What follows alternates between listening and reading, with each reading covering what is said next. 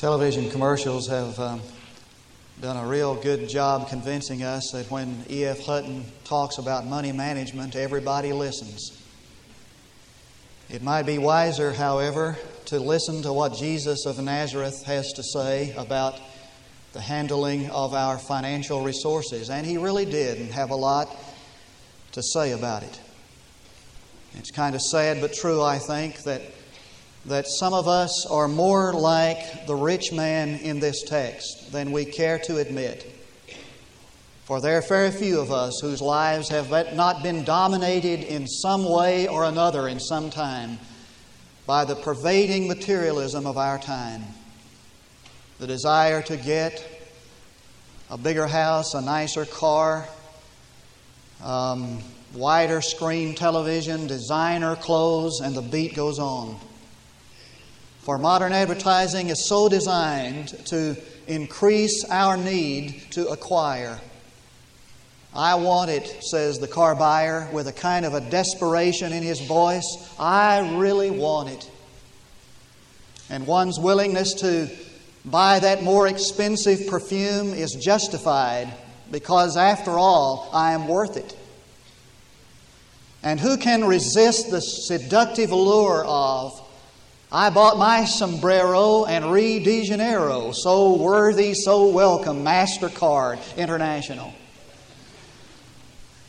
And because this text hits us where we live, one cannot really come to speak to the matter of our possessions without the risk of some of you turning me off. I hear those um, uh, hearing aids just clicking off all over this auditorium and turning me, tuning me out. That is so because we already feel guilty about our affluence. We know that most of the world does not live in the luxury you and I enjoy, and that bothers us. And yet, like the rich young ruler, we're not willing, ready and willing to give up what we have. And I hear what some of you may be thinking or saying, boy, that's great. I dragged myself out of bed this morning after a night in Durant, Saturday night in Durant, to make it all the way to church, and what I don't need is a moralistic tirade on giving. And there's another problem also. It may be that some of us are not as wealthy as we may appear. Somebody was asked one time what he would do if he owned all the money in the world. He said, I would apply it to my debts as far as it would go.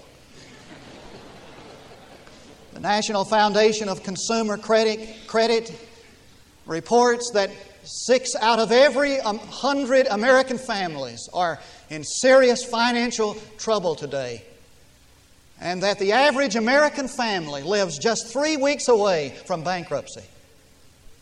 And the U.S. Bureau of Labor and Statistics, after surveying 11,000 families in 91 cities, have said that the average American family spends $400 a year more than it makes and that 70% of all of our worries today are financial.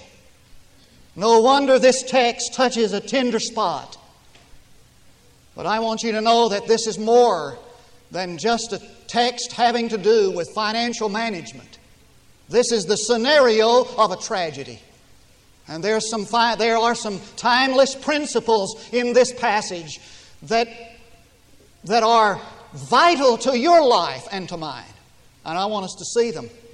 Here is a man who spent his life in the accumulation of goods, and now he's come to die. Where, what will happen to the goods? Will they be put on the auction block? Will they be left for ungrateful relatives to fight over? What is the point of this man's life, anyway? And why is this a tragedy? And why did Jesus call him a fool? What is there that's so tragic about the actions of this man of our text? Well, the tragedy of his life is not in his wealth, but in the fact that he was committed to nothing else. There is absolutely nothing in his life to which he is committed except making a living.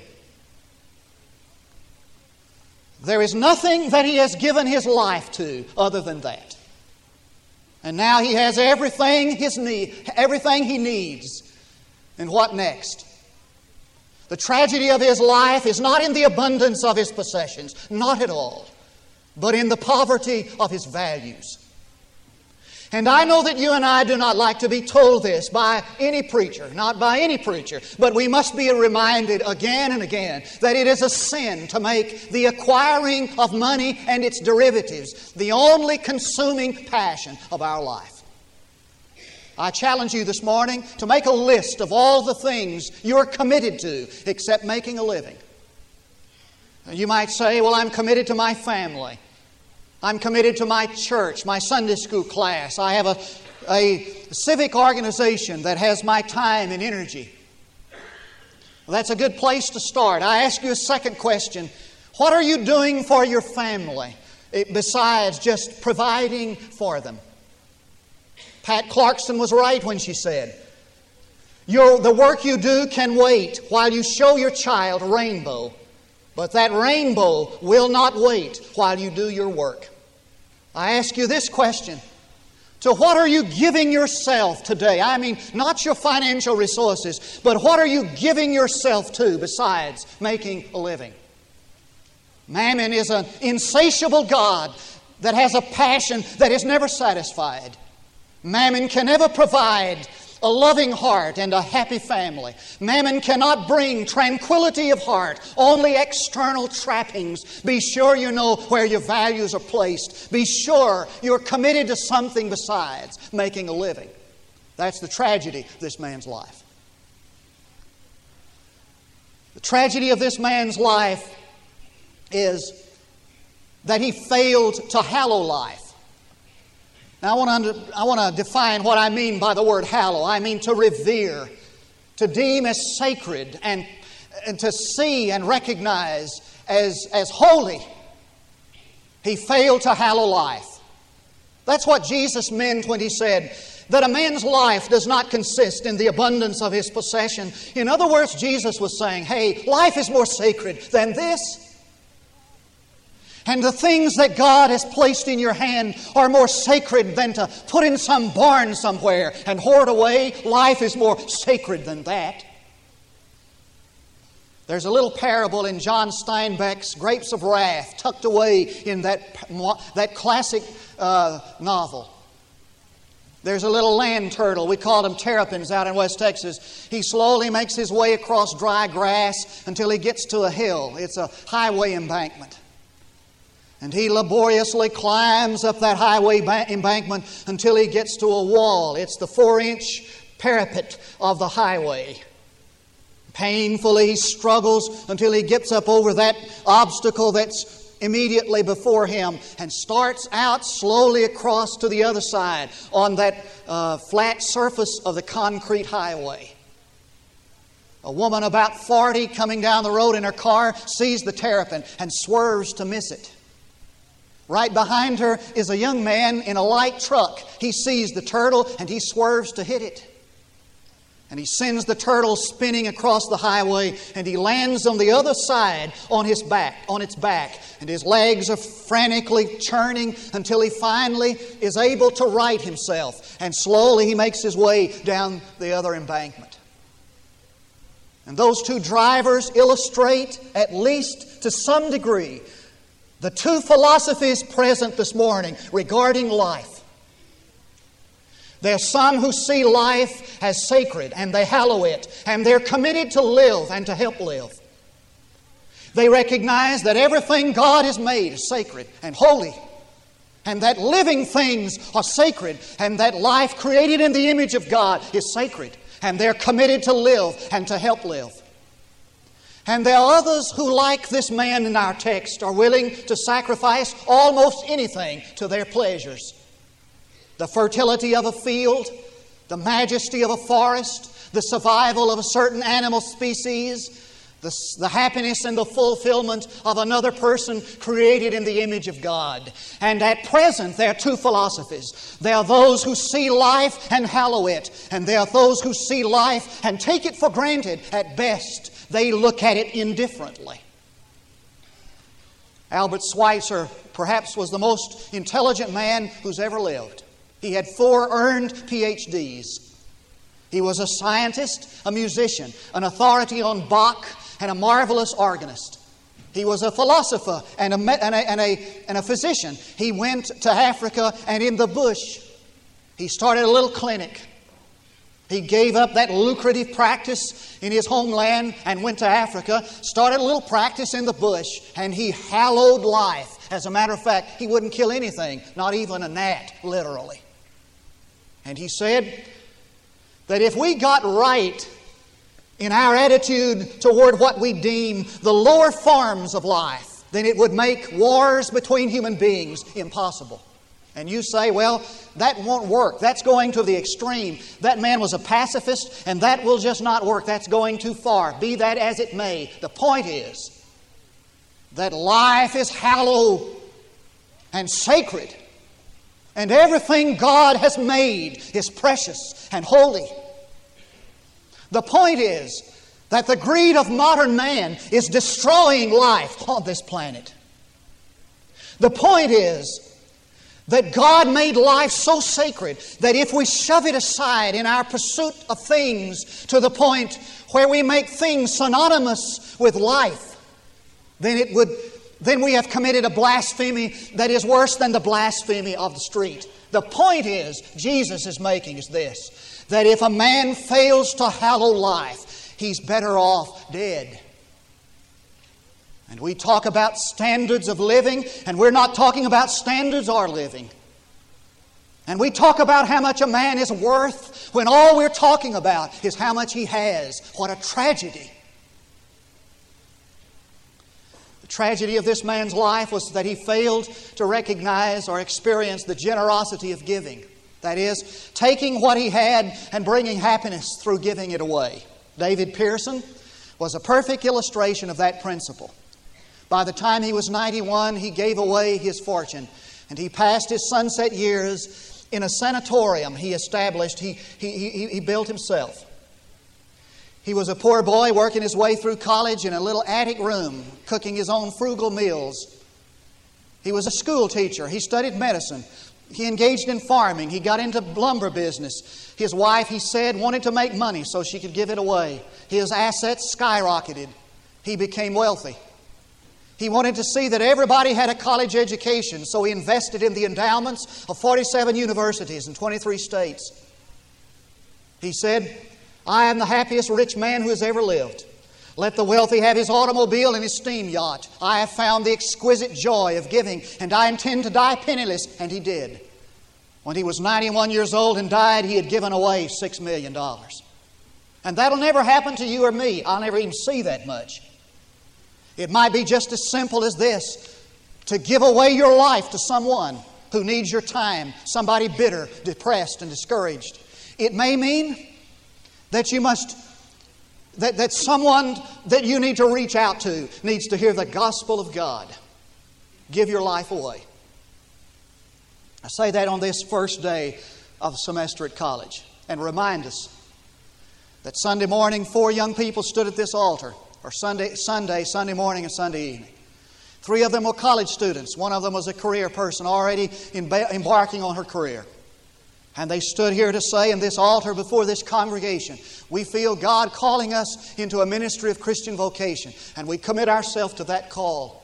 I ask, what if God leads you to some third world where it's just a sacrifice to survive? We're ready to go, they said.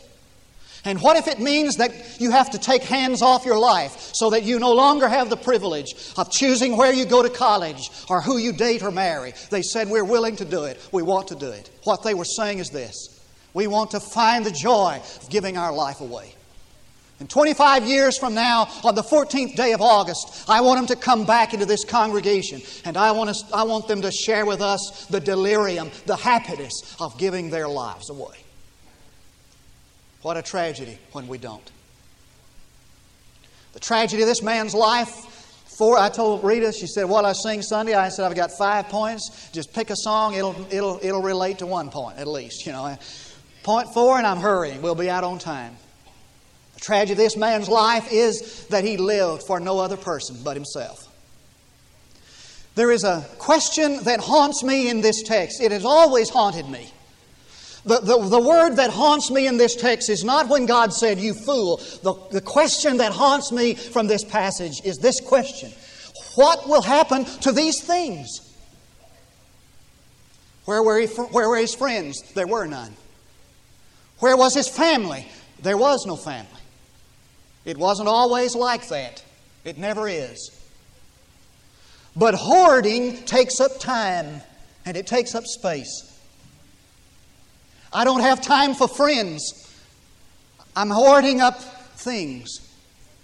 I don't have space. Space, family, and friends get crowded out in my hoarding things. I don't have time for this, for you. I, I, I, need that time for my crops. And, and, and the space where you're standing, I need for my barns. I heard Ken McFarland tell one time about a, a guy who grew up on the plains of, of, of southern Kansas, southwest Kansas. And, and in this subculture that he grew up in, this religious group of people that he grew up with, he, it was a part of their culture that that the way they inducted young people into the society set was to invite them to sit at the big table when the, all the folks got together to eat. And he said about, about once every quarter they'd travel for several miles, and all the people that were a part of this religious group, they'd all get together and they had this big table where all the adults sat. And, and, and, and, and, and when you finished, when you passed your 13th birthday, you got to come and sit at the big table. That was your coming out, you see.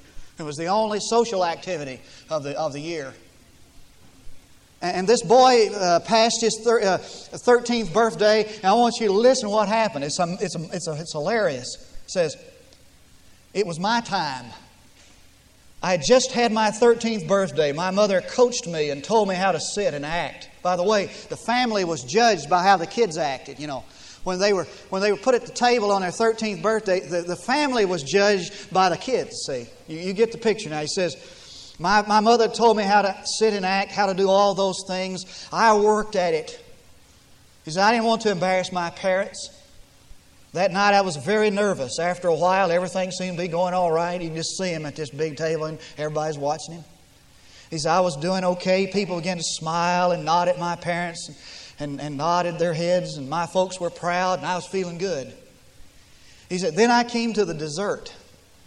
It was some plums floating around in juice. He said, I really didn't know what to do, but I took a spoon, and that seemed all right.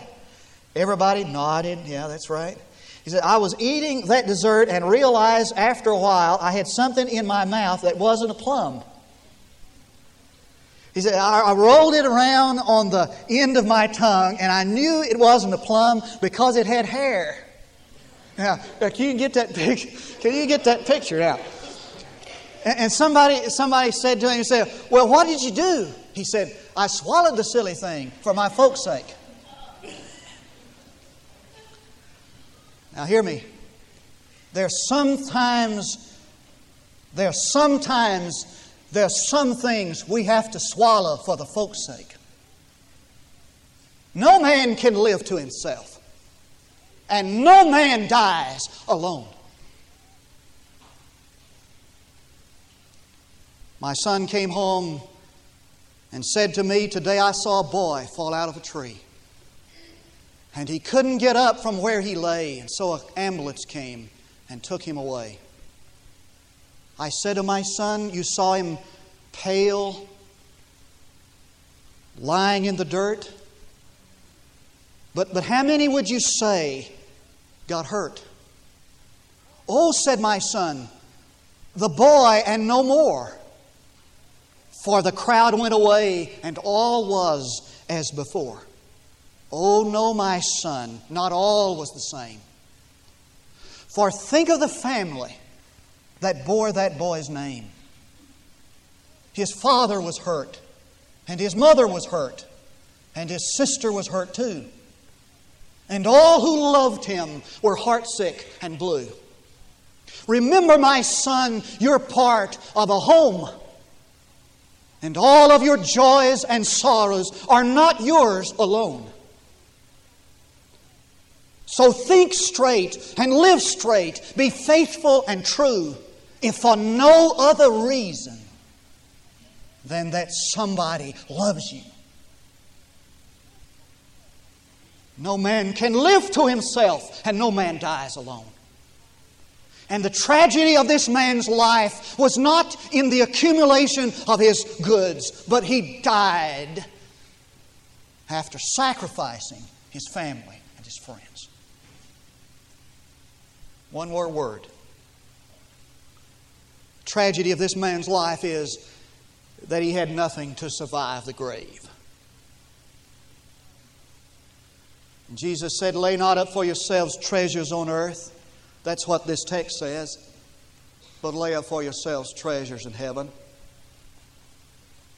I saw this cartoon one time of a guy sitting in bed, had his hands, arms folded, and a resolute look on his face. Somebody, the family was standing, or obviously it was his deathbed. Somebody said to another standing by, if he can't take it with him, he said he wasn't going. But you are going, and you can't take it with you. And Jesus said that if you lay it up on earth, you've made a fortune and you've put it in a place where you can't keep it. Now, Jesus wants us to have, He wants us to succeed, He wants us to possess, but He wants us to have the best. And so He says, Make your fortune, but lay it up where you can keep it. Lay it up in heaven where it can be compounded for an eternity. I swear this happened. It sounds so incredible, you won't believe it, but it actually happened. I came down here yesterday to do a little work here at the church. And I parked out here at my parking spot and got out. And my, my, my clown friend, who runs this uh, furniture store across the way, came over and we were talking and kind of cutting up, Boots Fortenberry. And this wino started coming. He, he's, he's a guy that wandered down the aisle one Sunday. He, he, he, came, he was coming across the street down here, right there where that corner is. And, and we, could, you know, we looked and we saw him coming. And I said, You know who he is? He said, Yeah, he told me his name. He stopped and he was checking out the fire hydrant there. He couldn't figure out what that fire hydrant was. He, he, he, he's already drunk. And he came down to where we were standing and he said, One of you guys give me a dime so I can buy a bottle of wine. He said, I want to die happy. I swear it's the truth. And we said, No, we won't give you a dime to buy a bottle of wine. I won't give you anything to buy a bottle of wine. And he reached in his pocket and he had some house shoes, kind of a plastic looking house shoes. I'll tell you what I'll do. He said, These are worth $5. I'll sell them to you for 50 cents. And we said, No, we don't believe we need any house shoes. So he went on down and he, he stopped down here at this uh, corner, this store here on the corner, this new uh, body shop deal there, this, uh, well, this uh, upholstery shop. He talked to those guys a while. We were still standing there talking, and he came back. And he got about 10 yards from us, and he stopped and he looked down on the ground, on the sidewalk there. And he walked over, and I'm not going to tell you what I thought he was looking at. But he walked over and he and put his thumb, finger in his mouth. He reached down, he picked up a dime. And he put that dime in his pocket, and I was just watching him. And he went, you know, thank you, just like that. And, and, he, and he came over to us, you know, and just like, uh, just like this. It was just, just this glowing joy and pride on his face. He said, You know, it's raining dimes. and, and, uh, and we said, You know, well, let us get under the, you know, under the shower. Let's get under the cloud. He said, You know, it's raining dimes. And he started on down the street just so feeling so proud, he is going to go die happy. Now, I'm not here to, I'm not prepared to say to you this morning, hey, God dropped that dime out so he could go buy a bottle of wine. I'm not prepared to do that. But I am prepared to say to you this morning that a bunch of us have reached up our hands. And we've taken what God has given us and we've put it in our pockets and we have wasted life. Would you bow your head with me?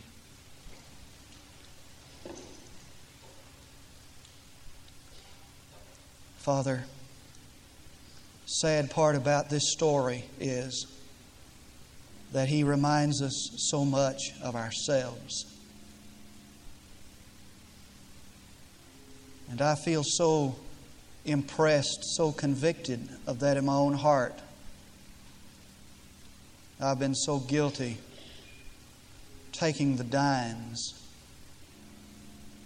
going away, consume them upon my own lust.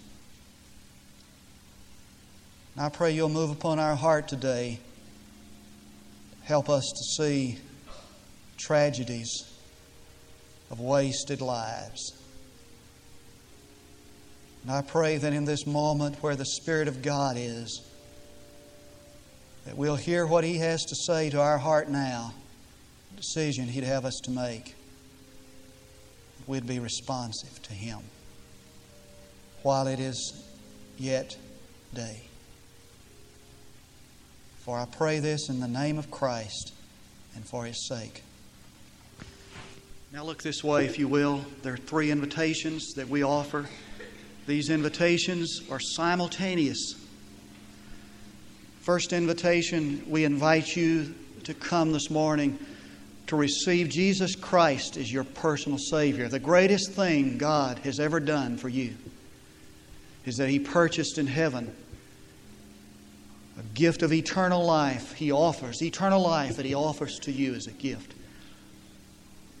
In these last few weeks, there have been literally hundreds of people who've come down these aisles to find that gift of eternal life, that salvation in Jesus Christ. We want you to join that group today, that, that special group. We want you to come and give your heart to Jesus and ask Him to come and live in your life, bring newness and redemption and forgiveness. And if you will come this morning, and some of you will, many of you will, because we've been praying that you will, we want you to step right out on the first word. It's easier to come at the first. Second invitation is for those of us who need to place our life in the church. If the Holy Spirit had known any other way for God's work to be done in the world except through the church, He would have told us. But He didn't. Perhaps you're new with college in the college here and you want to come and place your life in this church. It's important that you be in the church where you live. That speaks for the rest of us who are part of this congregation, not just college students. God leading you to join hands and hearts with a believing, evangelistic people who are committed to reaching out to the whole community. And the third invitation is for you to come if you are living in the waste of life because God doesn't have your life and He's not in control, and you want to come to say, I want to give my life to Christ. Maybe like these young people who came Sunday. You feeling God leading you to give your life away, to somehow place your life on an altar and let God take you to a third world if necessary, to a pulpit in some church in, in, in Oklahoma, wherever God leads you in committing your life to Christian vocation. Some of you that God has laid on my heart will come, have not yet come. And I want you to do that today. Right at the first. We're going to, heaven's going to rejoice and we're going to praise the Lord after we get through because He's going to have His way in your heart and life. That's our prayer. Let's do it while we stand, while the choir sings.